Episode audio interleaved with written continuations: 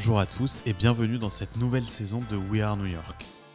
We Are New York, c'est un podcast où je vais interviewer les Français qui réussissent aux États-Unis. Je m'appelle Ilana Beacera, je suis aux États-Unis déjà depuis 16 ans, j'habite à New York. Je suis aujourd'hui cofondateur et CEO de Willow, où l'on développe un robot qui automatise le brossage de dents. Je suis aussi investisseur dans beaucoup de startups aux États-Unis et maintenant derrière le fonds Diaspora Ventures, où on va baquer les Français qui réussissent et qui se lancent aux États-Unis. We Are New York, la saison 1, c'était beaucoup d'interviews exceptionnelles d'entrepreneurs à succès comme Jonathan Benamou de PeopleDoc, Jonathan Cherky de Content Square, Emmanuel Chalit de Dashlane et plein d'autres. On a été aussi interviewé de grands chefs étoilés comme Daniel Boulu, comme Eric Ripper, ou de personnalités très connues comme Marc Lévy, écrivain, ou Frédéric Fécaille. Dans la saison 2, on va essayer d'aller encore plus loin pour interviewer les entrepreneurs de la tech nouvelle génération, basés à New York ou à San Francisco d'origine française, mais aussi de CEO de grands groupes de luxe français ou américains. Alors restez en ligne et à très bientôt sur We Are New York. Bonjour à tous et bienvenue dans ce nouvel épisode de We Are New York. Alors aujourd'hui, j'ai un invité très très particulier. Euh, la plupart d'entre vous vont être surpris. Euh, mais pour moi, c'est pas une surprise et c'est un grand honneur de t'avoir avec moi aujourd'hui. Je reçois Blaise Matudi. Salut Blaise. Salut. Comment ça va? Ça va bien, ça va bien sous, sous, le beau temps de, de Miami. Donc on est, on est gâtés. Bah ouais, alors justement, euh, on va se poser la question pourquoi, euh, pourquoi Blaise sur euh, un podcast qui parle des Français qui font rayonner la France aux États-Unis? Bah Justement, parce que depuis l'été dernier, tu as rejoint le club de Miami, donc l'Inter Miami, qui est d'ailleurs dont le propriétaire est aussi assez connu, c'est David Beckham. On a, beaucoup entendu parler de, de ce rachat de, de, club de, donc de la MLS, qui est la Major League Soccer des États-Unis. Donc c'est la Ligue 1 américaine en gros. Euh, et c'est pour ça aussi que j'ai voulu te recevoir, pour plein de raisons. En fait, on s'est rencontrés euh, euh, par l'intermédiaire d'une startup dans laquelle tu es beaucoup investi, dans tous les sens du terme, qui s'appelle Slatch, qui est, qui est, une superbe, superbe startup française, et dans laquelle tu participes. Et on s'est rencontrés grâce à cette boîte. Et, et, et, du coup, je me suis dit que ton parcours était particulièrement intéressant parce que Là, j'imagine que l'Inter Miami, ça va être le dernier club, a priori, euh, pro de ta carrière. Et donc, euh, la suite s'ouvre à toi. Et toi, tu as pour le coup déjà commencé pas mal à, participer à des aventures euh, dans la tech, entre autres. Et donc, je trouverais, ça super intéressant de, partager ton parcours. Donc, on va parler évidemment de, de foot, de coaching, de, management, de plein de choses, euh, mais aussi des États-Unis et euh, de l'après euh, carrière pro dans le foot. Et juste pour terminer de te présenter très rapidement, mais ça tout le monde le sait déjà, bah, tu es champion du monde. Merci. Merci, c'est ouais, champion du monde. C'est pour un footballeur, c'est le Graal c'est le Graal et c'est le Graal ultime. On, a tous des rêves quand on est petit.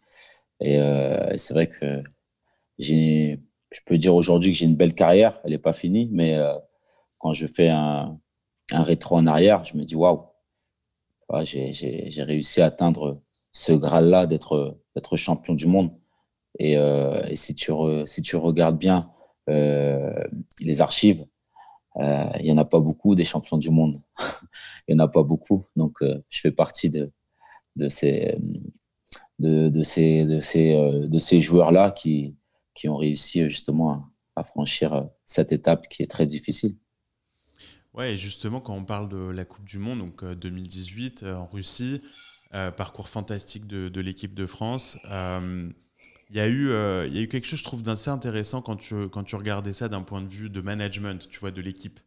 Euh, Didier Deschamps, donc le coach, il a fait des choix assez, euh, tu vois, assez fermes sur le, les titulaires, les remplaçants, etc. Il y a beaucoup de remplaçants qui n'ont pas joué de toute la Coupe du Monde et pourtant qui ont eu un vrai rôle dans la victoire. On vous entendait beaucoup le dire après dans les interviews. On a reçu régulièrement dans les émissions en France, tu vois, des, des, des, des mecs top comme Adil Rami et d'autres on dit qu'ils ont eu un vrai impact quand même dans la victoire de, l'équipe, même s'ils n'ont pas vraiment joué. J'imagine quand même à titre personnel que ça doit pas être évident d'être sur le banc pendant des gros matchs euh, comme les matchs qu'il y a eu.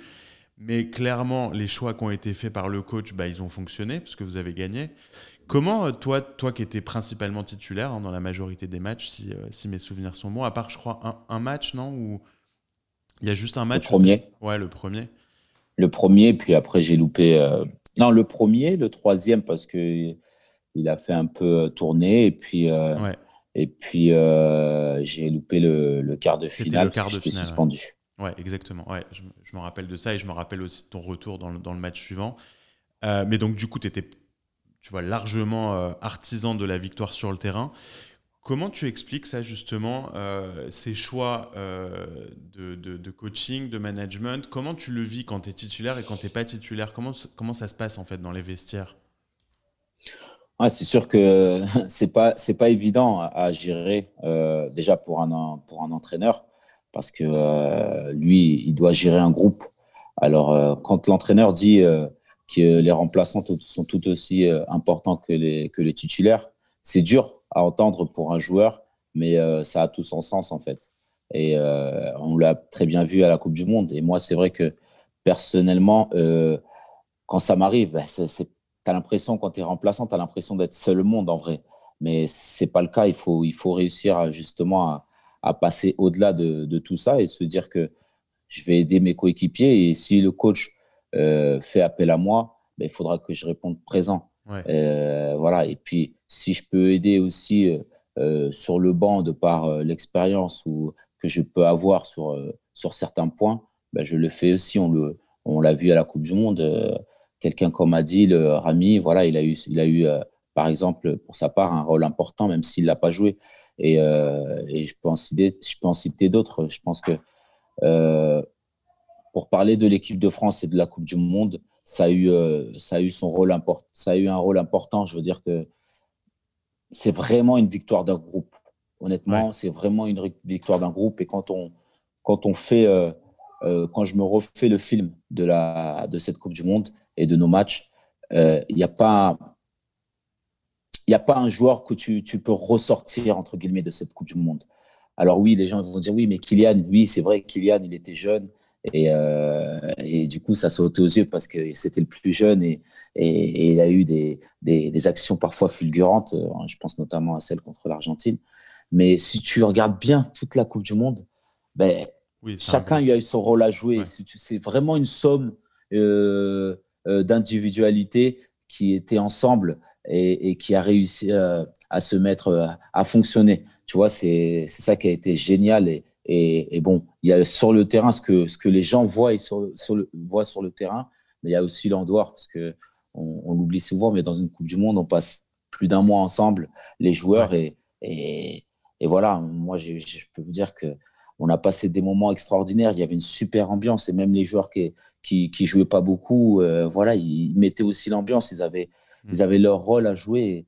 Et, on dit souvent que euh, ce qui se passe en dehors, ça, se reporte sur le terrain. Et c'était totalement ça, quoi. Cette osmose qu'il y avait entre nous, entre les joueurs, elle était juste euh, extraordinaire. Ouais, et, euh, et, honnêtement, tu vas souvent entendre ce genre de discours chez les, chez les footballeurs quand ils parlent d'un match, tu vois l'importance du groupe, et que, que, que, les individus en fait ne gagnent évidemment jamais seuls, même si, si on parle souvent mm. des attaquants qui vont marquer des buts et qui font effectivement euh, monter le score. Euh, mais c'est vrai qu'on l'a jamais aussi senti euh, réel ce discours-là que tu es en train d'avoir sur le groupe de la Coupe du Monde. Je pense au documentaire qui est, qui est paru juste après, le lendemain. on voyait à quel point vous étiez un groupe. Et est-ce que tu crois que ça, c'est un. Bon, déjà, c'est c'est de la magie. C'est-à-dire que la magie a opéré. Tu vois, vous êtes retrouvés ensemble au bon moment, avec peut-être chacun d'entre vous, euh, tu vois, au top de votre carrière en termes de compétences, de, tu vois, de, de, de, et puis aussi d'expérience de, euh, des compétitions de haut niveau. Et c'est ça aussi. Est-ce que tu crois que le, le, le plus grand succès d'un coach, c'est d'insuffler cet esprit de groupe malgré les talents individuels qui peuvent parfois euh, sortir du lot. Tu vois, que, parce que là, on sentait vraiment que personne n'était au-dessus des autres, quoi. Oui, tu parles de Kylian, mais il y a eu toi, il y a eu Pogba, il y a eu. Mm. Mm. Tu vois, tous les joueurs, en fait, avaient un rôle dans cette équipe. Et Exactement. toi, tu as senti cette, cette, osmose ultime, en fait, qu'on sent, j'imagine, très rarement, en fait, dans sa carrière. Oui, exactement. Exactement. Et surtout dans ce genre de compétition où où, tu n'as pas forcément beaucoup de, temps. Voilà, je pense que quand tu es en club, tu as, toute une année pour se faire. Là, c'est un mois, ça, ça, paraît beaucoup, mais c'est aussi peu pour un, surtout pour un manager. et c'est là où il faut féliciter quand même Didier Deschamps qui a, qui a été très, très, très fort là-dessus, dans le choix des hommes. Euh, voilà, il a vraiment créé un groupe. Et je pense qu'aujourd'hui, c'est, la force pour moi, je pense, d'un manager. C'est de, avant de créer des individualités, c'est de créer, euh, de créer un groupe, quoi. Voilà, un groupe fort, un groupe qui, qui est, euh, peut vivre ensemble et qui soit performant aussi sur le terrain. Il a, il a su, il a su faire ce mélange et euh, ouais, c'est tout à son honneur. Et c'est, c'est dur, c'est pas facile pour un manager parce que euh, tu as aussi les caractères des uns et des autres. Il mm. faut, faut, savoir les gérer, il faut savoir les connaître. Et je pense que pendant, pendant ces, euh, ces, trois ans qui ont précédé la Coupe du Monde, je pense qu'il a, il a su justement euh, amener tout ça pour qu'à l'arrivée, il y ait cette, il y ait ce, voilà, cette ultime récompense qui fait que ça fait que l'équipe de France a été, a été champion du monde. Euh, c'est euh, c'est pas donné à tout le monde. Honnêtement, c'est pas donné à tout le monde. Et ça, c'est un, un, réel don en vérité. C'est un réel don et, euh, c'est pour ça que, euh, pour ma part, je me dis, être entraîneur, c'est quand même difficile. C'est un métier difficile et, il, faut, il faut vraiment avoir, bien sûr, la capacité, le, et euh, la patience aussi et, et surtout euh, la qualité pour, pour, pour, pour, gérer tout ça. La pression, le, tu vois, l'environnement. Euh, là, on parle quand même de l'équipe nationale. Donc, voilà, c'est c'est vraiment quelque chose que, je pense qu'il faut avoir en, soi. Et, il l'a, on parler de Didier Deschamps, il l'a. Et c'est pour ça qu'il a fait de grandes choses et qu'il fait de grandes choses avec l'équipe de France. Et il y a quelque chose qui me vient en tête aussi, c'est que je me dis, euh, et toi, je te pose la question vraiment comme un joueur maintenant qui commence à avoir un peu de recul aussi, tu vois, sur ta carrière et sur, euh, sur les dernières années du foot. Le gros changement des, tu vois, des 5 à 10 dernières années, mais surtout les 5 dernières années, c'est qu'aujourd'hui, les, les, euh, les, footballeurs européens, mais c'est vrai pour tous les grands athlètes sportifs du monde entier, vous êtes devenus des célébrités grâce aux réseaux sociaux tout le monde peut suivre euh, vos vies. Euh. Est-ce que tu as l'impression que les réseaux sociaux, ça a apporté quelque chose au foot? Euh, Ça a apporté quelque chose Est-ce que ça, a un rôle dans la victoire de l'équipe de France, tu vois ou, au contraire, c'est un challenge à gérer le fait que vous soyez tous des personnalités publiques Est-ce que tu trouves que ça, ça déconcentre vos, parcours parfois? Quel est le rôle, en fait, tu vois, d'Instagram, de, je sais que toi, tu es actif sur Instagram comme beaucoup d'autres euh, d'autres footballeurs. D'ailleurs, tu partages ta vie privée. Euh, c'est un avantage et ça peut, être, euh, ça peut être aussi un inconvénient. Tout dépend comment tu, tu réussis à, gérer tout ça. je pense que pour un groupe, c'est pas forcément ce qui va faire la différence. voilà, nous, on est plus qu'on se focus sur ce qu'on sur ce qu'on fait sur le terrain et, puis sur ce qu'on est capable de euh, se dire aussi en dehors et comment on gère notre, notre vie euh, personnelle et professionnelle. Parce que pour moi, il faut, faut, savoir allier les deux. Mais euh, non, les réseaux, après, c'est surtout ce lien qu'on peut avoir avec, bien sûr, avec les, les, personnes qui nous suivent, qui nous aiment. Et, et ça, je pense que c'est tout aussi important parce que je pense que quand on, quand on a quand on a fait du foot, nous aussi, quand on a débuté pardon, notre carrière, nous aussi, euh, on, a, on a rêvé quand on était petit. On rêvait de, de, de, joueurs comme, euh, je vais donner des exemples, comme Zinedine Zidane, euh, comme Ronaldo, le Brésilien, comme voilà. Et puis aujourd'hui, on a cette possibilité d'avoir cette pro... Tu précises le Brésilien quand tu parles de Ronaldo. Oui, parce que c'est de ma génération quand j'étais plus, plus petit. Euh, moi, j'ai que deux ans de différence avec Cristiano Ronaldo, que je respecte énormément, qui, qui, est, qui est devenu un, un, ami quand j'étais à la Juve. Mm. Mais, euh, mais quand j'étais plus jeune, j'avais j'avais des rêves et c'était c'était plus euh, les joueurs plus âgés, on va dire, et c'était Ronaldo, le Brésilien, par exemple. Donc voilà, je pense que on a eu ce droit de rêver et il n'y avait pas cette proximité-là, on va dire, que l'on peut avoir aujourd'hui grâce aux réseaux sociaux.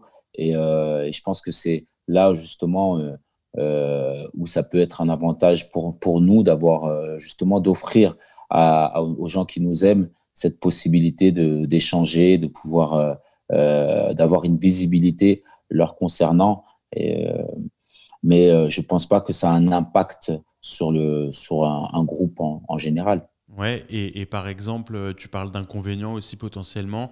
Est-ce qu'il y a des règles quand tu es en compétition comme ça, comme le, la World Cup Est-ce qu'on vous demande de, de, de, laisser vos portables de côté pendant, euh, avant les entraînements, avant les gros matchs Tu vois, est-ce qu'il y a des règles qu'on a mis en place justement pour éviter les débordements?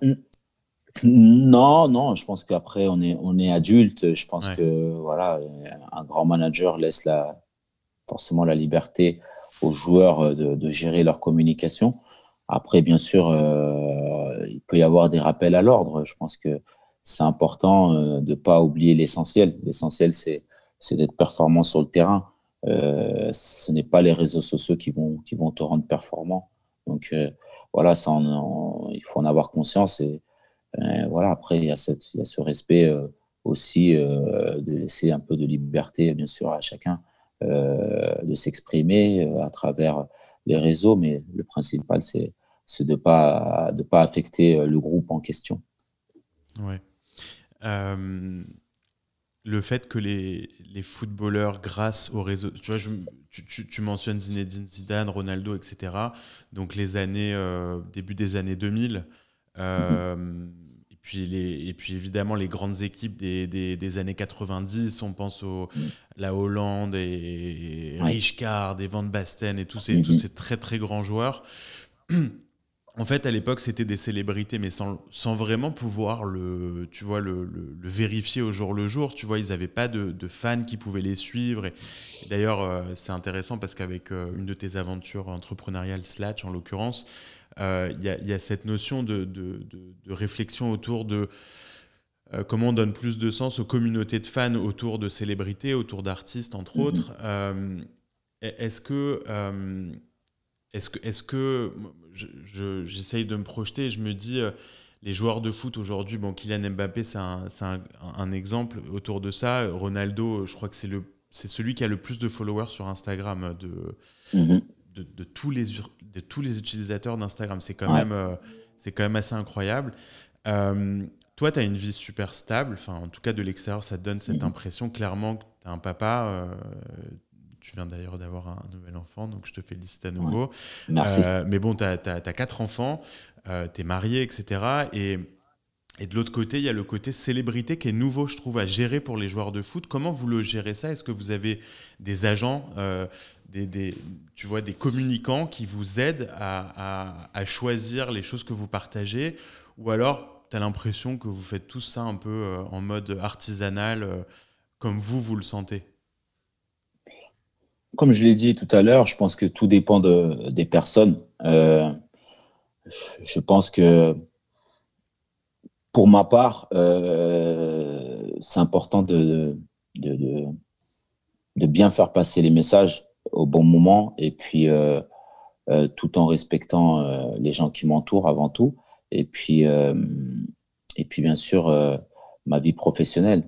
Et, je pense que parfois, je n'ai pas forcément le, recul nécessaire euh, sur des moments bien précis pour, euh, pouvoir échanger et communiquer directement. Donc oui, peut-être je peux faire appel, bien sûr, de temps en temps à, un communicant qui me permet justement de d'avoir ce recul et, euh, et, que le message puisse bien passer parce que malheureusement, comme partout, il y a des, il y a des personnes qui, qui, qui, vont te, qui vont te vouloir du bien et, mais il y a aussi des personnes qui, euh, malencontreusement, voilà, te, vont tout vouloir sur un moment bah, du, mal. Donc, il faut essayer de faire attention à tout ça, même si on ne maîtrise pas tout. Et c'est euh, toute la difficulté des réseaux sociaux, mais en même temps, euh, comme je l'ai dit, c'est un lien important que tu peux avoir avec, avec tes fans. Aujourd'hui, j'ai des personnes que j'ai pu rencontrer grâce au, grâce au réseau que, que j'ai pu échanger, savoir ce qu'ils pensaient réellement, échanger avec eux, leur donner cette joie, ce bonheur. Et je pense qu'auparavant, c'était beaucoup plus difficile de le faire. Voilà, moi, j'aurais, aimé, quand j'étais plus jeune, pouvoir échanger avec, avec un champion du monde, par exemple, 98. Euh, mais, euh, mais c'était difficile. J'ai eu la chance de les, de les rencontrer à, à Clairefontaine parce que j'étais à l'INF. Moi, j'ai été formé à, l'Institut national de football de Clairefontaine, donc là où l'équipe de France s'entraîne. Euh, mais il n'y avait pas, forcément cette proximité là. Et c'est vrai qu'aujourd'hui, grâce au réseau, on, peut avoir une certaine proximité. Et, ça, je trouve, ça génial. Voilà, c'est, pour ça qu'aujourd'hui, on est impliqué dans les réseaux et que on a envie justement de, de donner aussi aux, gens qui nous aiment, aux fans qui nous suivent, euh, leur donner ce plaisir aussi parce qu'ils nous donnent tellement que parfois de redonner, ça fait, ça fait toujours plaisir. Ça, me fait, quand je dis ça, ça me fait, euh, ça me fait penser aussi à mon association parce que j'ai mon association qui, euh, voilà, qui est de donner et redonner le sourire aux, aux jeunes, aux jeunes enfants. Voilà, donc c'est un peu euh, ma pensée, ma philosophie, ma vision. Et comment elle s'appelle ton association? Comme ça, euh, tout le monde peut aller là. Les tremplins, les tremplins Blaise Matuidi. Eh ben, écoute, euh, on va mettre le site, en tout cas dans les, dans les commentaires de, de l'épisode. Merci. Donc, bon, bah, déjà, on a parlé de champion du monde, on a parlé un peu de toutes ces choses-là, mais j'aimerais juste qu'on commence tu vois, plus tôt dans ta carrière, comment on devient euh, footballeur professionnel? En France, en plus, je veux dire, ou même dans la majorité des pays d'Europe, la barre, elle est très, très, très élevée. Tu vois, je vois qu'aux États-Unis, par exemple, il y a des. Euh, il y a des centres de détection, euh, tu vois, qui commencent à se mettre en place. Je crois qu'il y a la, Fédération française de football maintenant qui, a, qui, gère des équipes à New York et qui, essaye de détecter. Mais bon, le, avant d'être détecté à New York pour euh, finir dans un championnat européen, la barre, elle est quand même euh, très, très, très élevée. Mais du coup, en France, il y a du monde, tout le monde veut. tout le monde aime le foot, tout le monde joue quand il est petit au foot, en tout cas beaucoup. Euh, comment toi, cette envie, elle est née? Est-ce que très vite, tu t'es dit que tu allais en faire ton métier, que tu allais devenir professionnel? Et puis, c'est quoi les premiers pas de, de Blaise dans le monde du, du football professionnel? Comment ça a démarré? Alors, euh, moi, j'ai démarré, euh, démarré à l'âge de 13 ans. J'ai eu la chance de pouvoir euh, faire des, détections. On appelait ça à l'époque des détections. Donc, c'est une sélection pour entrer à l'INF Clairefontaine, donc l'Institut national de football français, qui à l'époque était très très réputé pour pour la formation des jeunes joueurs. Donc, il y avait des joueurs comme Thierry Henry, comme Nicolas Nelka, comme Jérôme Roten que que tu euh, que tu dois connaître, euh, euh, voilà, qui qui était passé par par là. Et donc voilà, on m'a donné cette possibilité. Il faut savoir qu'il y avait 800 800 gamins, 800 gamins pour 30 27 sélectionnés. Et, tu, euh, déjà, c'était. Mais, en fait, tu entends parler de cette détection et tu te présentes ou ça vient via, ton club dans lequel tu jouais à l'époque? Comment ça, En fait, c'était via mon club dans lequel je jouais à l'époque. J'avais euh, un lien assez, euh, assez proche avec, avec mon entraîneur. Voilà, et puis, il m'a proposé cela. Donc, j'ai commencé par les, par les sélections départementales. Donc, j'étais dans l'équipe du Val-de-Marne à l'époque parce que j'ai voulu au CO Vincennes à Paris. Et puis, euh, c'est à travers l'équipe du Val-de-Marne que j'ai pu passer ces, ces détections euh, à l'INF Clairefontaine. Donc, euh, voilà, c'est sur des, des, tours, on va dire, on appelait ça des tours. Donc, il y avait, ça commençait au sixième tour et puis après, ainsi de suite, jusqu'au tour final, voilà, où là, ben, on t'envoie une lettre, tu rentres à la maison et puis on t'envoie une lettre pour te dire si tu es accepté euh, pour rentrer à, l'INF. Et c'est vrai que quand on m'a dit qu'il y avait 800 gamins et que euh, je faisais partie des 27 sélectionnés, à ce moment-là, je me suis dit, euh, Blaise, euh, tu es passionné de football, mais là, tu as, peut-être une réelle possibilité de te donner les moyens bah, de, de, réaliser, pourquoi pas, ton rêve, en fait. Donc, le rêve, je l'ai eu depuis, depuis petit. Moi, j'ai commencé très tôt à, à, aimer le football parce que j'ai des grands frères. Mes grands frères jouaient euh, dans des clubs et j'étais toujours là à essayer de, d'être derrière eux, de les suivre. Et, et, euh, ça m'a, j'étais passionné quoi. Et voilà, je, je quittais l'école, je jouais au foot. C'était euh, voilà, moi le football, c'était c'était ma vie quoi. Et et à l'âge de 13 ans, quand j'ai eu cette possibilité-là, ben, c'est passé de la, passion au, à, l'envie réelle de devenir, euh, de devenir footballeur professionnel. Et puis, euh, et puis quand je suis arrivé à l'INF Clairefontaine, j'ai tout de suite senti, en fait, euh, de par les entraîneurs à l'époque qui, qui nous dirigeaient, voilà, ce, cet esprit, on va dire, de compétition, cet esprit professionnel, on va dire, qui voulait déjà nous mettre en place. Alors tu vas me dire, oui, non, mais vous aviez que 13 ans. Et, oui, on n'avait que 13 ans, mais on était déjà préparé en fait euh, à l'après. Et, c'est vrai que là, il fallait être fort mentalement. Il fallait, euh, il fallait être fort mentalement parce que tu étais loin de ta famille. Quand tu as 13 ans, tu es adolescent. Euh, voilà, tu n'as plus tes parents. Tu rentres, donc c'était du lundi au vendredi. Et puis, je rentrais uniquement le week-end. Donc, tu vois, c'est très dur. En plus, moi, quand tu es proche de, ta maman, de ton papa, c'est pas évident. quoi en fait, c'est comme si on t'enlevait un peu ton adolescence. Mais euh, en fait, moi, j'étais tellement, j'avais, j'aimais tellement le football que je me préoccupais pas de ça. En fait, c'était de, j'avais qu'un objectif, c'était de devenir professionnel. Et, très vite, j'ai appris, euh, voilà, euh, ce, qu'il fallait pour moi me donner cette chance-là. Et donc, par la suite, j'ai, j'ai fait trois ans à l'INF Clairefontaine. J'ai signé par la suite à l'Estac.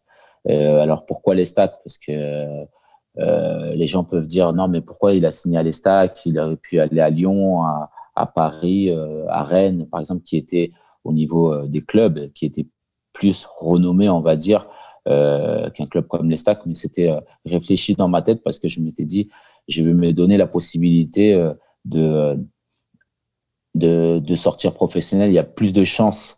Aujourd'hui, j'aurais plus de chances de, de, sortir professionnel à l'Estac, par exemple, où, où il, y a, il y a il donne plus de chances aux jeunes plutôt qu'à Paris ou à, ou à Marseille ou à Rennes où il y a déjà des stars qui sont déjà là et il y a un réel business qui est fait euh, autour de, de, ces clubs euh, ben, pour, euh, pour, pour avoir cet accès-là professionnel. Donc, c'était mon étape. Et puis, voilà, donc j'ai fait deux saisons au centre de formation à l'Estac. Et puis, là, un jour, tu as Jean-Marc Furlan qui était l'entraîneur à l'époque euh, qui avait besoin d'un jeune joueur et euh, qui viennent pour qu'il vienne s'entraîner. Et puis, euh, et puis là, l'entraîneur des, des, 18 ans de l'époque lui dit voilà, moi j'ai un gamin, il a rien à faire avec nous. tu devrais le, tu devrais le regarder quoi.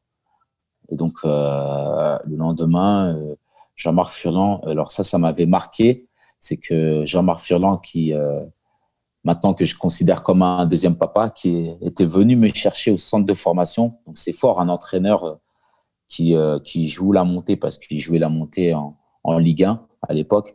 Euh, il vient te chercher au centre d'entraînement, donc il prend sa voiture en tant qu'entraîneur, il vient te chercher toi, le gamin de 18 ans, pour te ramener à l'entraînement. Donc j'ai trouvé ça, j'ai trouvé ça fort et je me suis dit, faut que je lui rende ce qu'il ce qui m'a donné en fait. Et, et donc, quand il est venu me chercher, donc j'ai fait une semaine et puis après, je suis plus jamais redescendu quoi, avec, euh, avec les, 18 ans. Donc, euh, euh, voilà, ça a commencé comme ça. Et, et après, six mois après, je signe mon premier contrat professionnel.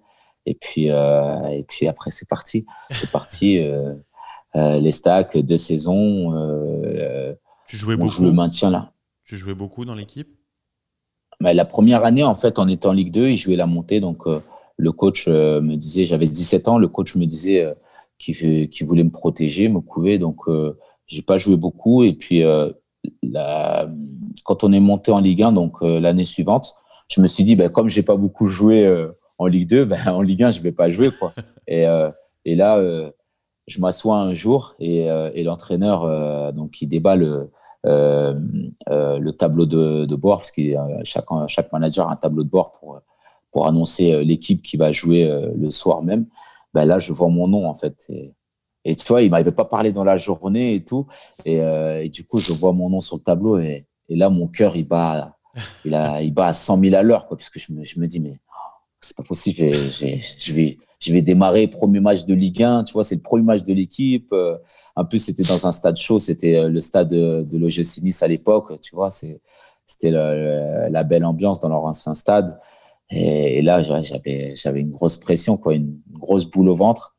Puis après, ça s'est, ça s'est bien passé. Et puis, puis après, j'ai, fini à faire, euh, j'ai fini avec 33, 33 matchs euh, dans l'année avec l'un des joueurs les plus utilisés de l'équipe. Et, euh, voilà, c'est parti comme ça. Et, la deuxième année, la deuxième année, donc on, on, on, est descendu. Et quand on est descendu, ben, moi, il fallait que je continue mon, mon chemin. Et il y a Saint-Etienne qui s'est manifesté. Euh, avec d'autres clubs. Mais, euh, mais voilà, c'était pour moi l'étape euh, suivante pour construire ma carrière, c'était de passer par un club entre guillemets intermédiaire sans manquer de, de respect à Saint-Etienne parce qu'à l'époque, bien sûr, on connaît toute l'histoire, tous l'histoire de, des Verts de Saint-Etienne. voilà, l'époque Platini. Voilà, il y a une grande histoire autour de Saint-Etienne et j'ai eu la chance de signer dans ce, dans ce club-là. J'ai pas, j'ai passé quatre ans et, et c'est dans ce club-là que, j'ai découvert euh, l'équipe de France. C'est ma première sélection euh, avec Saint-Etienne. Et, euh, et puis, donc après ces quatre années, j'ai signé, j'ai réalisé mon, deuxième grand rêve de signer au Paris Saint-Germain, qui était mon club de cœur. Alors, juste avant de parler du Paris Saint-Germain, parce qu'on va en parler quand même, je suis un grand fan. Ce qui est intéressant dans ce que tu as raconté pour euh, Troyes, donc ton premier club professionnel, la première saison, du coup, tu joues pas trop euh, parce que tu es nouveau, parce que le traîneur voulait te protéger, etc. Bon, et puis, en fait, tu as eu la chance de tomber sur un entraîneur qui croyait vachement en toi et qui t'a fait jouer dès que vous êtes passé en Ligue 1. Mais du coup, tu n'as pas le sentiment qu'il y a quand même beaucoup de chance au début de la carrière de beaucoup de joueurs professionnels qui est, tu vois, de. Euh, bah, en fait, on t'a jamais donné ta chance. Ou alors le peu de fois où tu as joué, où tu es rentré peut-être à la 75e minute, bah, tu n'as pas eu assez de temps pour t'exprimer. Et donc, du coup, tu passes à côté de ta carrière. Est-ce que tu as l'impression qu'il y a beaucoup de joueurs comme ça qui, bah, qui ratent le coche parce qu'ils sont mal tombés, qu'ils ont mal choisi leur club? Oui, il y a, un peu de tout. C'est pour ça que je t'ai énuméré euh, euh, le club dans lequel euh, je suis passé, lequel j'ai choisi en fait, parce que ça a été, ça a été réellement un, choix de ma part en fait. Et euh, euh, je pense que euh, si j'aurais choisi Lyon, parce que j'avais la possibilité d'aller à Lyon, je ne sais pas si j'aurais fait cette carrière, parce que Lyon de l'époque, voilà, c'était c'était les grandes stars, voilà, c'était l'équipe qui qui gagnait tous les titres, et je ne sais pas s'ils m'auraient donné cette chance-là. Euh, ouais, tu as fait un super choix pas de carrière, À cet âge-là, j'avais pas forcément le niveau de, de, de ces grands joueurs-là. Donc euh, voilà. Et puis, euh, et puis quand on parle de chance, quand je te dis que l'entraîneur vient me chercher et qui me donne, en fait, il me donne une opportunité, en fait. Mais si dans la semaine bah, qui, qui, arrive, euh, je saisis pas cette chance, parce que c'est une chance, en fait, qu'on me donne, parce que l'entraîneur a besoin d'un joueur à ce moment-là, tu vois, donc ça, ça, ça c'est chanceux de se dire qu'à ce moment-là, l'entraîneur a besoin d'un joueur pour une semaine. Mais si dans cette semaine-là, ben moi, euh, j'arrive pas à saisir cette chance, euh, ben c'est foutu, quoi. Et bien sûr qu'il y a une part des chances. Et, et, et, et bien sûr que j'étais conscient que euh, voilà, cette chance-là, elle, elle, elle, était tombée sur moi et que je me suis dit à ce moment-là, Blaise, saisis ta chance, quoi. Donne tout sur le terrain, tu as, as, une semaine pour prouver. Et, voilà, et ça, ça, a été, ça a été ça continuellement tout au long de la, première saison, même si je ne pas beaucoup. Ben, chaque entraînement, il, fallait que je me donne plus que les autres. Euh, il y avait des plus anciens, mais il fallait que, entre guillemets, je leur marche dessus, tu vois. Euh, voilà, c'était comme ça, c'était mon esprit. Et, c'est ce que j'essaye aussi aujourd'hui de transmettre aux plus jeunes parce que euh, on se rend compte que lorsqu'on est jeune, on a, on a soit cette timidité ou soit cette prétention de se dire on est meilleur que les autres. Mais il faut, il faut, il faut faire plus. Quand tu es jeune, il faut faire mm. plus que les autres. Parce que les autres, entre guillemets, ils ont, ils ont déjà prouvé. Toi, tu as tout à prouver, en fait. Et moi, c'était mon esprit. C'était de, de, de, de, de, prouver que j'étais meilleur, que j'étais meilleur que le plus ancien. Tu vois et, et, pour ça, il fallait que je me batte tous les jours. Il fallait que je fasse plus que lui. Et, je pense que c'est ce qui a fait que j'ai pu franchir étape par étape les, les obstacles qui s'offraient à moi. Ouais, non, mais c'est vrai, c'est marrant parce qu'il y a beaucoup de, il y a tellement de parallèles en fait avec le, avec le business, tu vois, avec les, les, boîtes en général. C'est vrai que souvent dans ta carrière, on va te donner ta chance et, et c'est à toi de la saisir. Mais il y a toujours une partie de chance, il y a toujours une partie de magie, de rencontre. Et, et c'est exactement pareil. Il y, a, beaucoup de parallèles avec ce que tu racontes. La même, la même façon, les coachs euh, de, qui savent créer des groupes, c'est pareil. Les boîtes qui réussissent aujourd'hui, quand tu regardes euh, des boîtes comme Tesla, des boîtes comme euh, Uber, mhm. comme Airbnb, comme Facebook. En fait, tu as, as, des managers à la tête qui ont su créer des équipes, un mélange de talents, un mélange de, de, talents en potentiel, tu vois, qui sont pas encore des, des, talents révélés parce qu'ils sont plus jeunes. Et c'est ça les mhm. meilleurs coachs. Et, et, euh, et, donc, en fait, quand tu es un footballeur comme toi, il faut savoir tomber sur les, les bons coachs. Euh, ce qui est intéressant, c'est que tu as fait le choix de trois euh, au début de ta carrière, alors que peut-être que la majorité des autres joueurs de ta génération auraient été chercher les étoiles, quoi. Tu vois, euh, ah ben je peux aller au mhm. PSG, je vais au PSG, des mots. Et en fait, ça aurait été probablement un mauvais choix de carrière. Tu n'aurais pas eu la même carrière après. Donc j'imagine que mhm. tu as dû être conseillé aussi, parce que quand tu es jeune, tu n'as pas forcément cette, cette maturité. Mais, mais, mais, mais, c'est vraiment. Euh, euh, c'est une suite de bons choix. Il y a une vraie stratégie en fait de carrière. Et, c'est vrai qu'on voit des fois des, des, grands joueurs qui ont un peu raté leur carrière parce qu'ils n'ont pas fait les bons choix ou parce qu'ils ont suivi les mauvaises, euh, les mauvaises personnes, les mauvais objectifs. Oui, c'est exactement ça. C'est exactement ça. Je pense que euh, quand je quand je refais euh, ma carrière, c'est j'ai été, on peut dire que oui que j'ai été j'ai été stratégique. Ouais, c'est ça. et, et ouais, c'est pour moi c'était important, c'était important de ne pas griller les étapes, mais c'est aussi grâce à, au conseil, au conseil de, de, de, mon père aussi, mm. euh, qui, a, qui a fait beaucoup, et de mes conseils à ce moment-là, qui ont été très bons aussi. Et voilà, ça ça m'a permis de, de faire, euh, de faire la carrière que j'ai pu faire aujourd'hui. Alors justement, pour parler de, la suite de ta carrière, donc tu rejoins le PSG. Euh, tu joues longtemps au PSG, tu joues 6 ans, c'est ça, entre 2011 et 2017 Oui, pour te dire vrai, euh, si j'aurais pu terminer ma carrière au PSG, je l'aurais, je l'aurais, je l'aurais fait avec, avec grand plaisir. voilà, le PSG, c'est mon club de cœur, c'est le, le, club que j'ai toujours rêvé euh, euh, d'être. Et puis, euh, voilà, moi, j'étais petit, j'allais au parc, je voyais les exploits de Gigi Okocha. C'est vrai que ça ne parle pas à tout le monde, mais voilà, c'est c'est c'est ça, quoi. C'est moi, c'est PSG, bah, c'est c'est la ville d'où je viens, c'est Paris, c'est c'est tout pour moi, quoi. Et, et quand j'ai eu cette opportunité, ben, j'ai pas hésité. Quoi. C'était, euh, c'était, et puis, ça arrivait à un moment où, où euh, le club était racheté et, où euh, le, le, club voulait franchir un, un réel palier et, devenir une, de, une des, de ces les plus, les plus grandes de, dans le monde. Donc, voilà, je suis vraiment arrivé au bon moment. Et puis, c'est pareil, c'est comme on dit, c'est un peu de chance aussi. Et, puis à ce moment-là, il faut aussi saisir sa chance parce qu'il y a des grands joueurs qui arrivent et, là, pareil, il faut démontrer.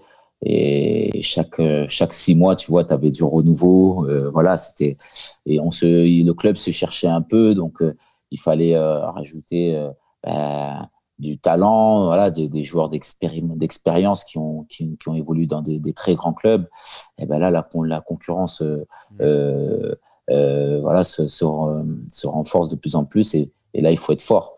Il faut être fort et, j'ai su l'être. J'ai su, euh, j'ai su euh, tirer mon épingle, mon épingle du jeu, pardon. Et, voilà, six ans, je pense que ça a été de très belles années. J'ai passé de, très bons moments là-bas et, et je pense voilà, j'ai joué plus de 300, 300 matchs sous les couleurs du Paris Saint-Germain et aujourd'hui j'ai laissé une très belle image, même encore aujourd'hui, quand je, quand je rentre euh, à Paris, euh, il y, a, toujours ce petit mot gentil, tu vois, que, des gens qui, qui me disent euh, voilà, que tu devrais revenir au PSG, voilà, tu nous manques. Ça fait, ça fait plaisir parce que ça démontre que eh ben, ce que j'ai fait sur et en dehors du terrain, c'est pas passé inaperçu. Et, voilà, j'ai été moi-même, quoi. J'ai donné le maximum que je pouvais pour, pour l'amour du club que j'avais, C'est rare et, euh, et ça s'est vu. Et je te le disais avant qu'on commence à enregistrer, mais j'étais j'étais au Parc des Princes le jour de tes adieux au Parc des Princes. Donc, août ou début septembre 2017. C'était le premier match de Neymar au Parc. C'était un grand match contre Toulouse, je, m'en rappellerai longtemps, je pense, avec des très très beaux buts, 6-2. Euh, et j'avais été, et, ils ont démarré le, match euh, par un hommage euh, à toi. Donc, tu étais arrivé sur la pelouse et il y a eu vraiment un entrain dans le, dans le Parc des Princes, c'était incroyable. Je crois que c'était la deuxième fois où j'allais au Parc des Princes en plus, parce que j'habite pas à Paris. et tu as laissé une empreinte finalement que peu de joueurs laissent dans leur club parce qu'au moment où tu pars, bon bah tu pars, les gens passent à autre chose, les supporters passent à autre chose, ou ils t'en veulent souvent parce que tu vas dans des clubs concurrents ou autres. Euh, toi, tu es parti à la Juve euh, et comme tu le dis, c'est vrai, tu as laissé une vraie empreinte parce que tu as mis ton cœur, parce que, parce que tu étais un vrai fan du PSG finalement. C'est rare de, rejoindre un club dont, on est aussi fan. quoi. Ouais, c'est rare et comme je t'ai dit, ça a été une chance pour moi et j'avais envie de, de, de leur rendre, en fait, entre guillemets, euh, que ce soit aux, dirigeants qui m'ont fait confiance, à l'entraîneur qui, qui m'a fait confiance. Et même si j'en ai vu des entraîneurs passer, euh, voilà, c'était toujours euh, voilà, leur la confiance qu'ils pouvaient me donner. Et surtout ce club-là que, que, j'ai toujours admiré, en fait. Et voilà, c'est mon cœur qui a toujours parlé pour ce club. Et, c'est pour ça que je, je, donnais tout, toujours tout à, à, chaque match. Et euh, bah, la grande question que j'ai pour toi, c'est est-ce qu'ils vont la gagner cette Champions League là, à un moment le PSG Tu crois ou pas? Tu crois qu'ils ils ont la bonne équipe pour le, la gagner? J'espère, j'espère bien, j'espère bien. Oui, euh, ils sont pas passés loin l'année dernière. Euh, ils ont, ils ont, ils ont l'équipe, ils ont des joueurs de, de, de talent. Euh, après, on sait, on sait que gagner Ligue des Champions, c'est c'est pas donné à tout le monde et sait qu'il faut des années, on le répète. Mais, euh, mais je suis persuadé qu'ils vont réaliser leurs rêves. Et puis, ils ont un président qui, qui, qui se donne les moyens, qui, qui est très attaché à, à la ville, au club. Et, j'aimerais, par rapport à ça, justement, qu'il puisse qui puisse gagner cette Ligue des Champions et réaliser lui aussi son, son rêve. Ah bah, c'est tout ce qu'on leur souhaite. Euh, et quand tu, quand tu pars à la Juve, du coup, donc tu passes trois ans à la Juventus, qui est aujourd'hui aussi un des tout meilleurs clubs européens.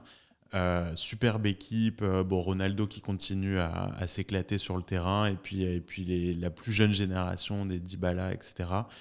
Tu t'es épanoui là-bas en Italie, parce que pour toi, c'est du coup la première fois où tu vas jouer dans un club étranger même à titre personnel, bah, j'imagine que tu arrives, tu parles pas, tu parles pas la langue. Euh, comment ça marche ça euh, le, Tu vois l'acculturation à un nouveau pays?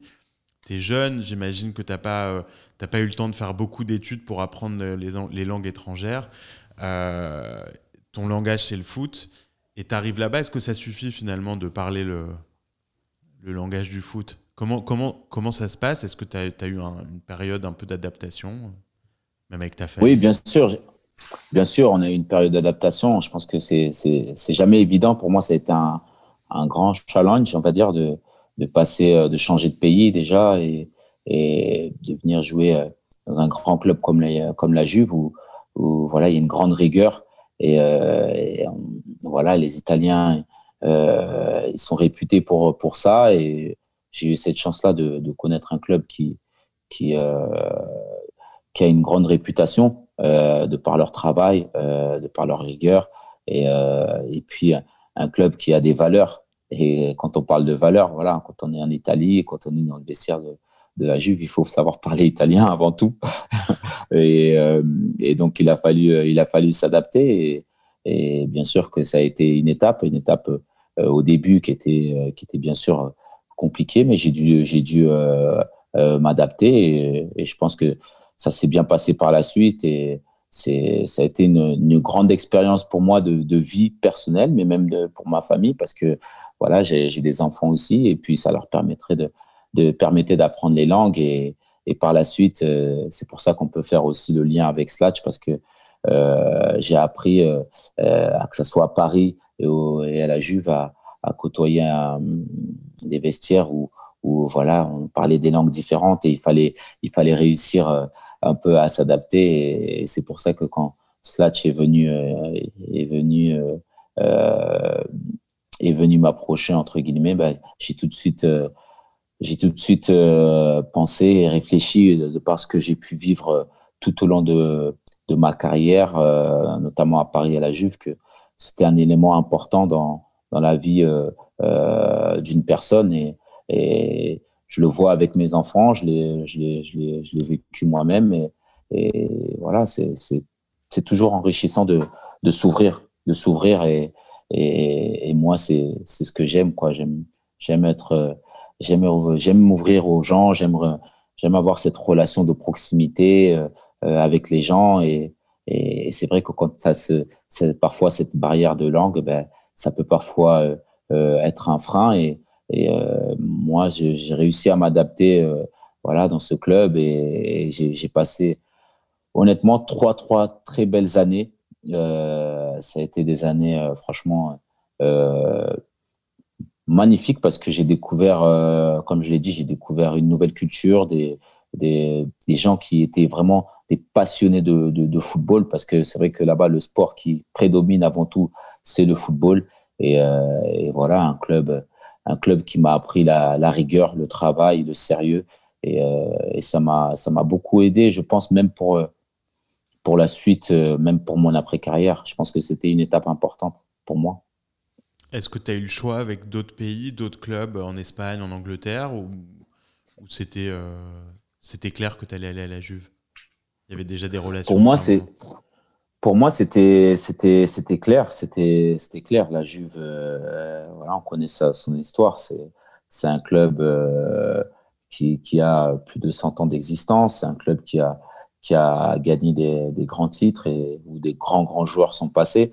voilà, donc ça, a été euh, pour moi un, choix, euh, bien sûr, on va dire difficile à la fois parce que tu quittes ton club de cœur, mais, euh, mais facile dans le sens où voilà, tu, c'est un peu comme une suite logique à ta carrière. Tu vois, tu es, 3, Saint-Etienne, tu, tu, réussis à aller à Paris, à t'imposer au Paris Saint-Germain, et puis là, tu vas découvrir l'étranger dans un club historique, mais qui, qui est très grand. Euh, et, et, pour moi, ça, c'était, euh, c'était important voilà, dans ma carrière de, pouvoir découvrir ça. Donc, du coup, euh, bah, après, après la, Juventus, après Turin, tu décides bah, d'aller de l'autre côté de l'Atlantique, tu vas aux États-Unis. Du coup, c'est un choix quand même pas, pas courant pour les joueurs de foot européens. Tu en as certains qui l'ont fait. je me rappelle de Djorkaeff, Thierry Henry, je crois, qui ont tous les deux joué à New York. Euh, il y en a eu d'autres, mais pas non plus beaucoup.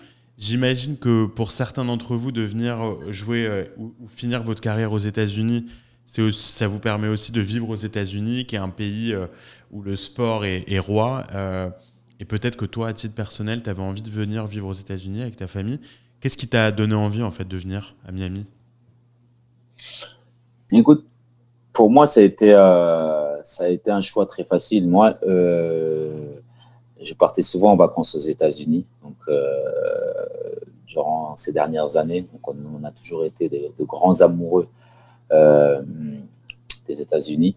Euh, ma femme, moi, mes enfants. Et, c'est vrai que quand j'ai eu cette opportunité qui s'est offerte à moi, bien sûr, j'ai eu cette réflexion de me dire que tu vas quand même quitter un, un grand club comme la Juventus pour aller en MLS c'est un choix, c'est un choix de, vie, mais, euh, mais c'est aussi un choix de carrière. Euh, alors, quand, quand, tu fais un peu le tour, euh, tu te dis, tu as, fait des étapes, tu as, fait des étapes, tu as fait Paris, tu as fait la Juve, mais aujourd'hui, moi, je suis quelqu'un de, quelqu'un qui, qui, aime les challenges. Et, je me suis dit, voilà, ce challenge-là, il est de, il est de jouer en MLS et, de montrer aussi que tu peux gagner en MLS, que tu peux gagner, tu peux faire connaître le club de, l'Inter Miami à travers le monde. Voilà, ça fait partie de mon, de, mon challenge.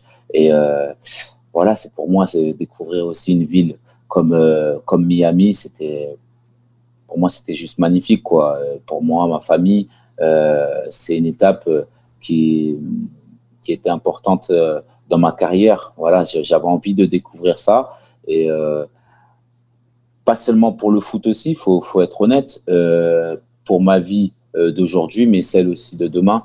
on parle, je suis quelqu'un qui, qui, réfléchit beaucoup à demain parce que dans une carrière, ça va très vite. J'ai 33 mmh. ans, je vais sur mes, sur mes 34 ans. Il faut penser à demain aussi. Et, je me suis dit que des opportunités aux États-Unis, on pourrait en avoir. Ça fait partie euh, de mes rêves. Et, voilà, pourquoi pas découvrir le rêve américain?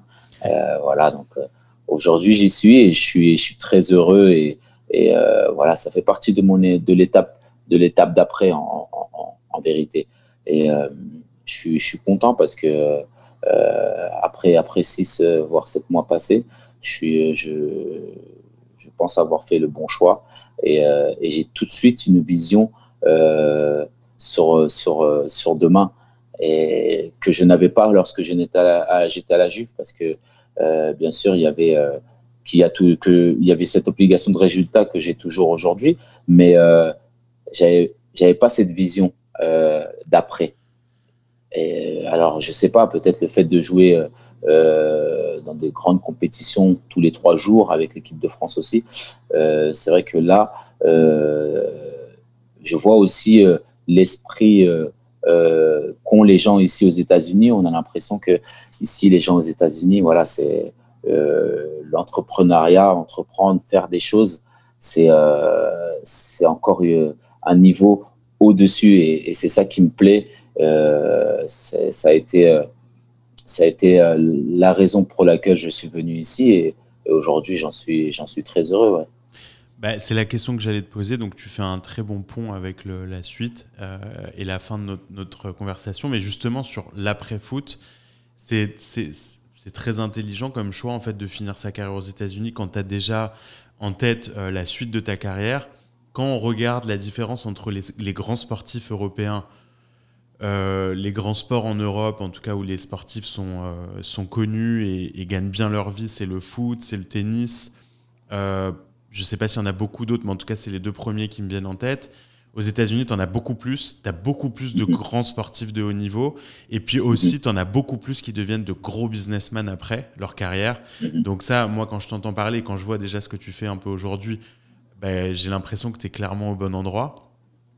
donc, toi, ça veut dire que tu te vois euh, faire ta deuxième carrière. Euh, pour l'instant, tu te vois bien aux États-Unis en tout cas. Oui, je me vois, je me vois bien aux États-Unis. C'est encore trop tôt pour, pour dire si je vais vivre ici, mais, mais j'y pense. J'y pense réellement parce que euh, je pense qu'ici, il y a tout. Il y a tout pour réussir, que ce soit pour mes enfants, pour moi, ma femme. voilà, j'ai des ambitions euh, même après ma carrière. Et euh, voilà, je suis, je suis un gagnant dans ma. Voilà, j'ai toujours été gagnant dans ma, dans ma tête, dans ma vie. Et, euh, voilà, j'ai envie de continuer à gagner en fait.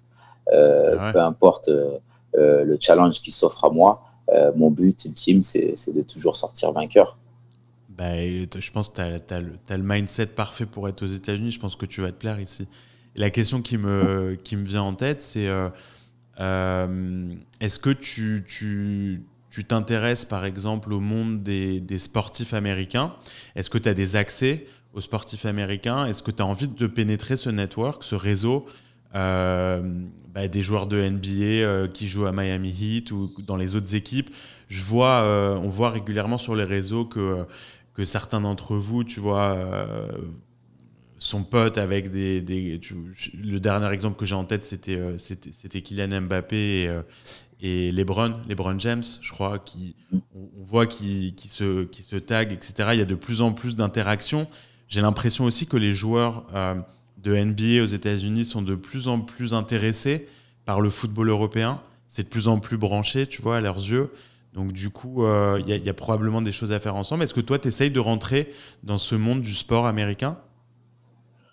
Oui, je m'y intéresse. Je m'intéresse tout simplement parce que c'est beau à voir. Voilà, j'ai découvert aussi la NBA, je connaissais, mais j'ai découvert le, football américain. C'est T'étais au Super Bowl d'ailleurs. C'est beau sport aussi. Je sais que c'est le sport ouais, j'ai été au Super Bowl, c'était une magnifique expérience et, voilà, je pense que euh, il faut s'intéresser. Je m'y intéresse, c'est plaisant, c'est plaisant parce que ça fait partie aussi de euh, de mes pensées, c'est de s'ouvrir, de s'ouvrir aussi aux gens, ce qui se fait autour aussi et euh, et la NBA, bon, j'ai toujours été un fan de NBA et, et j'ai mon ami, enfin j'en ai quelques-uns, hein, Rudy Gobert, euh, Serge Ibaka, avec qui, euh, avec qui j'échange pas mal. Et voilà, je pense que c'est euh, bien sûr qu'ils peuvent être de, bons conseils pour moi parce que ça fait des, années maintenant qu'ils évoluent aux, États-Unis. Et, je pense que mutuellement on pourrait se soutenir. Et c'est bien entre sportifs justement d'avoir ce lien-là, même si on a des sports différents, mais à l'arrivée, on, a tous des, mêmes objectifs, euh, euh, voilà, que ce soit pendant le, sport ou après. Euh, moi, je pense que de par mon âge, je vais plus parler pour les jeunes joueurs, j'ai plus cet esprit de, conseil. voilà, aujourd'hui, je, suis ambassadeur d'une société qui, s'appelle First d'Arkea et c'est justement, c'est sur la gestion des, sportifs dans leur carrière, mais aussi dans l'après-carrière. Euh, et, je pense que ça, ça me tient à cœur parce que euh, justement, j'ai envie de transmettre ce que j'ai pu, moi, apprendre euh, des plus anciens. Et voilà, je pense qu'une carrière, ça dure entre 10 et 15 ans, et derrière, il y a une vie. Et c'est pour ça que ce choix-là de, venir aux États-Unis, il est stratégique. Ça revient à, la carrière que j'ai pu faire jusqu'à présent. Voilà, c'est aussi une stratégie parce que voilà, je pense à demain. Mais j'ai pas encore fini le, football et, bien sûr que j'ai envie de gagner en étant sportif. Euh, comme je l'ai dit, je suis venu ici pour gagner avec mon club de MLS et j'ai envie de gagner quand je vais euh, quand je vais passer de l'autre côté. Euh, et, donc c'est ça qu'il faut réussir à transmettre aux plus jeunes, cet esprit d'entreprendre aussi, de pas de pas laisser faire. Je pense que on est tellement, quand on est sportif, on est tellement concentré, on est tellement focus, et à juste titre, sur, euh, sur les résultats, sur les besoins de, que, que peut avoir l'équipe euh, sur le moment. Mais, euh, mais une carrière, ça va très vite. Ça va très vite et, il, faut, il faut avoir ce recul-là, bien sûr, avoir les bons conseils et, et, aussi faire un travail sur soi pour penser à demain. Parce que on voit beaucoup de, sportifs, malheureusement, euh, finir après leur carrière en, difficulté parce que justement, ils n'ont pas eu ce recul nécessaire. Donc justement, euh, tu parles de l'après-carrière, euh, mais, mais pendant même euh, la carrière de footballeur, vous commencez en général à, avoir des, vrais revenus pour pas mal d'entre vous.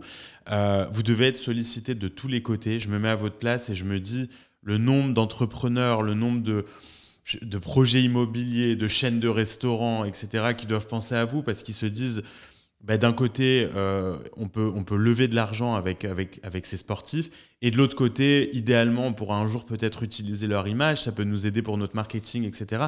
Donc il y a beaucoup de monde en fait qui veut travailler avec vous. Euh, la première question que j'ai pour toi, c'est comment tu fais tes choix au fur et à mesure, parce que j'imagine que beaucoup de gens autour de vous vous conseillent de faire des investissements le plus tôt possible. Euh, alors mhm. l'immobilier, ça doit être le truc numéro un, mais il doit y avoir plein d'autres choses. Euh, et, justement, toi, tu es entre autres investisseur et tu participes à, pas mal d'aventures dans la tech. Et c'est comme ça, justement, je le disais tout à l'heure qu'on s'est connus. Tu travailles avec une boîte et tu bosses, tu as l'air d'être vachement impliqué dans cette boîte qui s'appelle Slatch, qui est, pour ceux qui connaissent pas encore, parce que c'est encore tout nouveau, euh, un espèce de, de, WhatsApp, une, app de messagerie instantanée, de call euh, aussi, mais qui traduit en temps réel les conversations. assez impressionnant, ça marche hyper bien. Euh, la techno marche hyper bien. Tu es impliqué là-dessus, tu es impliqué dans une autre boîte qui s'appelle iCare, euh, qui est une espèce de bague connecté euh, pour les sportifs. Mais pas pour, forcément que pour les athlètes, pour, pour tout le monde. donc tu es, déjà hyper actif, en tout cas j'imagine pas au niveau que tu le voudrais parce que tu es encore footballeur. Mais pour résumer ma question, c'est comment on fait des choix d'investissement quand on est dans ta position? Comment on sélectionne les investissements? Et puis demain, quand tu auras fini ta carrière de footballeur, euh, est-ce que tu vas vouloir être entrepreneur, monter toi-même ton ou tes projets, ou plutôt participer à plein de choses Comment tu vois les choses? Euh, J'ai eu la chance euh, d'avoir, bien sûr, mon père qui a toujours été de bons conseils à ce niveau-là. Alors, je vais reprendre un peu ce que tu as dit. L'immobilier, ça a été la, base, ça, euh, quand j'étais un, peu plus jeune. Euh, voilà, parce que c'est la pierre, parce que la pierre, ça reste. Et, euh, et euh, c'est sûr qu'à ce niveau-là, on a, on a, j'ai fait pas mal euh, d'investissements sur, sur la pierre. Et puis, et puis avec le temps, quand j'ai commencé à, à, grandir, et notamment quand je suis quand j'ai commencé euh, les dernières années à, Paris, j'ai commencé à m'ouvrir un peu à ce qui, à ce qui se faisait euh, dans la tech. Euh, je sais pas, ça m'a, ça, ça me, ça me, ça me, ça m'intriguait en fait. Ça m'intriguait et puis, euh, et puis quand je suis, quand je suis arrivé euh, à la Juve, j'ai, j'ai, eu la chance et pour moi, je sais pas si c'est une chance, mais euh, c'est comme un destin. Tu vois, j'arrive dans une nouvelle ville, j'arrive dans une nouvelle ville, euh, dans un nouveau pays. Et puis, euh, et puis il faut que je m'adapte à, à, à, la langue, en fait, parce que je, moi, je parle français et il faut, il faut parler italien. Et, et, et j'ai rencontré euh, voilà, le fondateur de, de Slatch. Et, et, voilà, avec, avec cet outil qui, qui, pour moi, est juste extraordinaire, c'est de, c'est de casser les barrières de la langue. Et, et voilà, pour moi, ça, c'est exactement ça me représentait en fait parce que voilà, je, je, je découvre un pays, j'ai pas forcément la chance de d'échanger avec les gens et, et c'est et là j'ai cette possibilité de m'ouvrir, de m'ouvrir euh, aux gens aux, euh, de différentes cultures. C'est ce que je retrouvais dans, dans, dans, dans mon vestiaire. Mais après, avec le temps, j'ai découvert que c'était pas seulement pas seulement ça. C'est euh, on retrouve ce problème pour pour pour pour des personnes aussi lambda euh, moi, je, je, je j'ai le, le, souci aujourd'hui, par exemple, avec, euh, avec ma femme de ménage, par exemple. Euh, voilà, c'est, euh, on, on, je pense que euh, c'est un outil qui te permet, voilà, de, de t'ouvrir et d'être, d'avoir justement de, de, cette ouverture de culture, de, de différence de, pas de différence, mais justement de, rapprocher les gens, de casser ces barrières et, et, et ça, ça m'intéressait énormément. Euh, alors, tu me diras pourquoi la tech euh, Moi-même, je ne sais pas au départ parce que euh, euh, voilà, quand on dit, quand on parle d'un sportif, on se dit, ben, le sportif, lui, c'est le, c'est, euh, c'est le football. Ça veut dire que plus tard, c'est d'être entraîneur. C'est non, moi, moi, je voulais euh, découvrir autre chose. Je voulais justement avoir, avoir cet esprit d'entreprendre, de, de euh, de faire les choses. Et, euh, et c'est pour ça que ce, ce, ce cette, possibilité-là, quand c'est offert à moi, ben, j'ai tout de suite, ça me, je me suis tout de suite intéressé et, euh, ça, ça me correspondait bien en fait. Euh, voilà, moi c'est c'est ce que je veux euh, dans mon après dans mon après carrière. Je veux entreprendre, je veux, je dirais peut-être pas diriger, mais mais je veux surtout je veux surtout avoir une place importante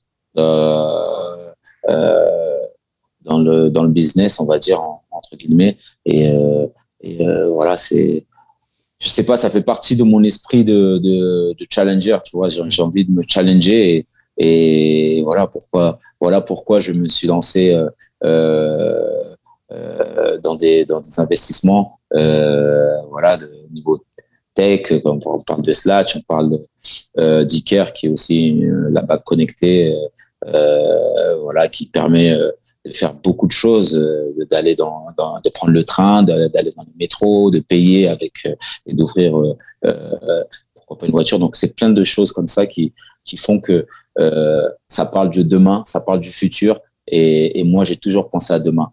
Quand je fais mon quand je je fais mon association, je pense aux enfants de demain. Quand, voilà, quand je suis dans, dans ces deux sociétés, je pense à demain, je pense au futur et, et ça me correspond en fait, tout simplement. Donc, voilà, après, je suis un novice, je, dé, je démarre tout juste, mais j'apprends avec le temps. Je pense qu'en ces dernières années, j'ai beaucoup appris et je vais continuer à apprendre. Et je pense que voilà pourquoi l'étape l'étape des États-Unis, c'est une très bonne étape pour moi. J'espère que très vite ces deux sociétés vont, vont arriver aux États-Unis parce que elles ont le potentiel et, et je suis j'en suis sûr et certain que ça sera le cas.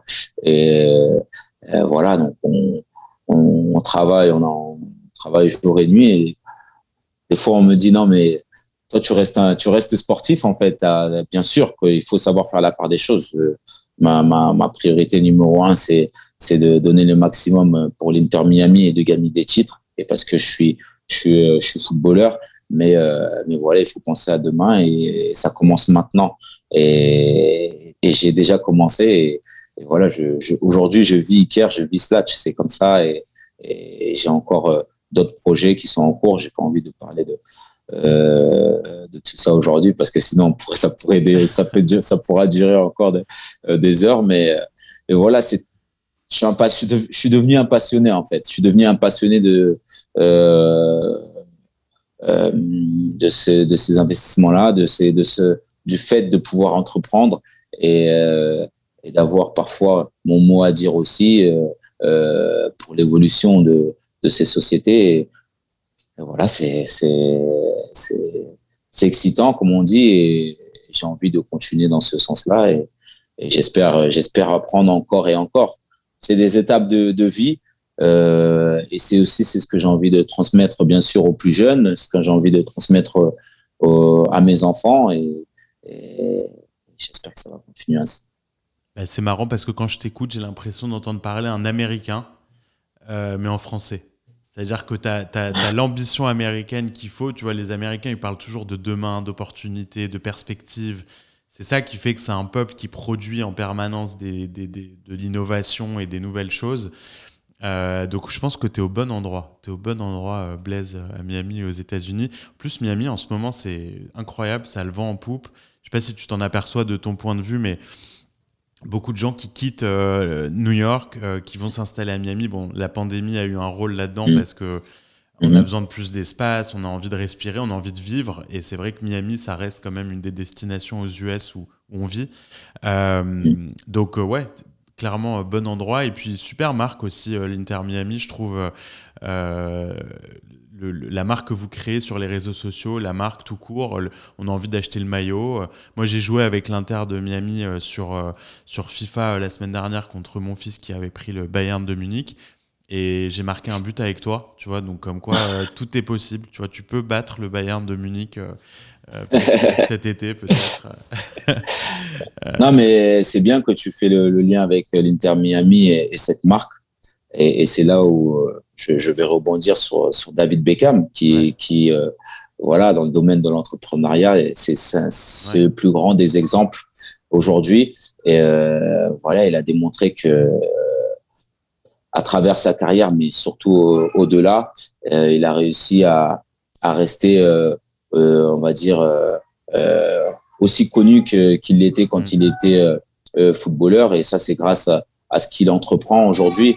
Et, et, je pense que je suis bien tombé en étant à l'état de Miami. Ça a fait aussi partie de, de ma réflexion, voilà, de me dire que j'ai quelqu'un au-dessus de moi euh, aujourd'hui que j'appelle le patron, mais c'était c'était un ami quand il était euh, quand il était au Paris Saint-Germain ouais, parce ouais, qu'il ouais. a évolué aussi au PSG. Euh, voilà, qui puisse aussi euh, me donner de bons conseils. Et, et voilà aujourd'hui j'ai cette chance-là d'être à ses côtés. Et, et, et j'espère que qu'il va aussi beaucoup m'apprendre à ce niveau-là, même si à la base, il a besoin de, de résultats. Et donc, il faut que je sois performant sur le terrain. Et tu, tu rêverais d'être de, de, président de club un jour? Ou propriétaire de club? Ou, ou, tu penses que tu auras envie juste de passer à autre chose et d'expérimenter de, avec tout le reste que tu n'as pas encore euh, pu euh, essayer, la tech et, et le reste? Ouais, j'ai envie, j'ai envie d'expérimenter. J'ai envie d'expérimenter. Bien sûr que j'ai des projets aussi euh, dans le football, mais euh, mais c'est des projets qui ont un peu plus de hauteur, on va dire. Euh, voilà, c'est ça fait partie de mes ambitions. Euh, voilà, j'ai pas forcément envie d'être sur le terrain, mais j'ai envie d'avoir de la hauteur, avoir une vision un peu plus globale du football. Je pense aujourd'hui avoir acquéri pas mal d'expérience de par les clubs que, d'où je suis passé, de par les dirigeants que j'ai pu côtoyer, des personnes aussi autour du football que j'ai pu, avec qui j'ai pu échanger. Voilà, c'est, et je vais encore gagner en expérience. Et je pense que ma vision, elle est, elle est assez globale ça revient à ce que tu me disais tout à l'heure, c'est vraiment, euh, j'ai vraiment envie de m'ouvrir. J'ai vraiment envie de m'ouvrir et, et, euh, et, bien sûr que cette ambition de diriger, oui, je l'ai en tête et, ben, à moi de, me former pour ça. Ouais, tu es encore tellement jeune, euh, tout est encore possible et plus que jamais. Euh, ben en tout cas, c'était un discours plein de sens, hyper positif, euh, vraiment agréable à écouter, de voir cette, cet optimisme et cette ambition et, à quel point le foot et les joueurs de foot, finalement, vous êtes vous êtes des, des, artisans de, de, de, l'éducation aussi de, tu vois, de nos enfants à tous, qui sont inspirés par vous, qui, et puis plus on entend des discours comme ça, et plus on est fier en fait que nos enfants continuent à être inspirés par des gens comme vous, parce que euh, bah, vous respirez l'espoir et le, et le, fait aussi que, que, tout est possible, que quand on commence euh, de rien, on peut arriver à quelque chose. C'est vrai dans le business, c'est vrai dans le sport, c'est vrai dans plein d'autres domaines. Euh, et ça fait, c'est vraiment un, grand bol d'air que de t'écouter, Blaise. Donc merci beaucoup d'avoir passé le temps avec moi. Je sais que ton emploi du temps est chargé surtout en ce moment. Euh, donc vraiment, c'était un grand plaisir et merci aussi de m'avoir fait passer pour un papa hyper cool pour mon fils Isaac. Euh, qui est un grand fan de toi, de l'équipe de France et, du PSG. Merci beaucoup. Ben, tu nous feras un, grand bisou de ma part. et, puis euh, moi aussi, j'ai passé un super moment, euh, très agréable et ça m'a permis, c'est rare que je puisse être naturel comme j'ai pu l'être aujourd'hui. Et donc, je, te remercie de m'avoir permis ce, ce moment-là. Bah écoute, c'était un grand plaisir. Merci de t'être livré. À très bientôt, Blaise, et on va te suivre de très près maintenant que tu es aux États-Unis. Salut. Merci. À très bientôt. sur We Are New York. Bye bye.